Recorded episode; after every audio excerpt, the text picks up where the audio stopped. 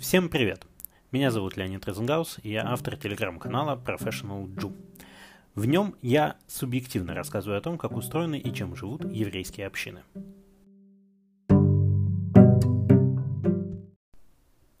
Конце весны 2020 года я точно понял, что все командировки отменились, и даже по городу я перестал ездить.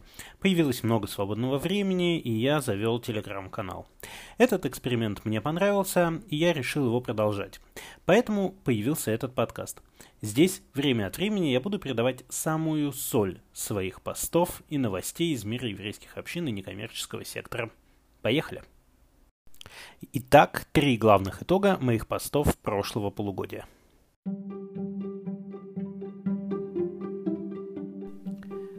Первое. В работе еврейских организаций и эдюкейторов огромную роль занимает маркетинг.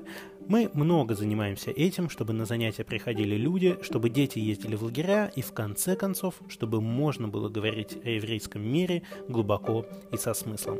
Часто это приводит к ненужному эффекту, когда праздники с глубоким подтекстом превращаются в вечеринки и пустые мастер-классы.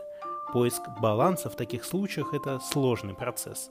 Возможно, для старта личного пути в еврейское общение нужны действительно формы попроще, но тогда нужно точно понимать, где продолжение этого пути. Борьба между внешней привлекательностью и внутренней осмысленностью и есть то самое искусство, за которое так любят или так ненавидят еврейские мероприятия.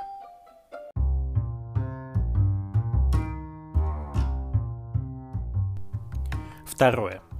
Большая дилемма, могут ли НКО брать деньги от государства, а от сомнительных доноров, что делать, если пожертвования приходят от осужденного серийного убийцы. Во-первых, занятен факт того, что государство и подозрительные личности как будто естественно встают у меня в один ряд. А во-вторых, из этой дилеммы вырастает новое. Должны ли НКО судить своих спонсоров? Или это дело других организаций? Ведь по сути, какая разница, почему человек хочет сделать доброе дело. Возможно, он хочет налоговых вычетов или благодарственное письмо для государственных служб. Может, ему хочется, чтобы его имя произносили с придыханием и писали на табличках. Это не важно.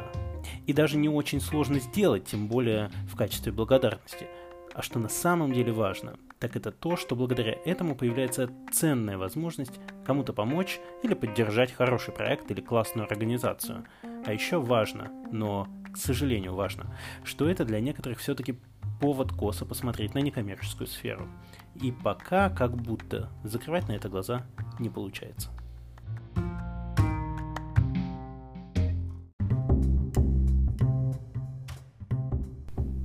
Третье, последнее. Каждый четверг, начиная с ноября, я делаю Тора бранчи, в которых рассказываю о том, почему мне так нравится читать текст Тора, почему он живой и настоящий и вообще ни разу не пыльный. Так вот, пост о запуске Тора бранчей, согласно статистике одного телеграм-бота, по популярности обогнал пост о моем дне рождения. Прикольно.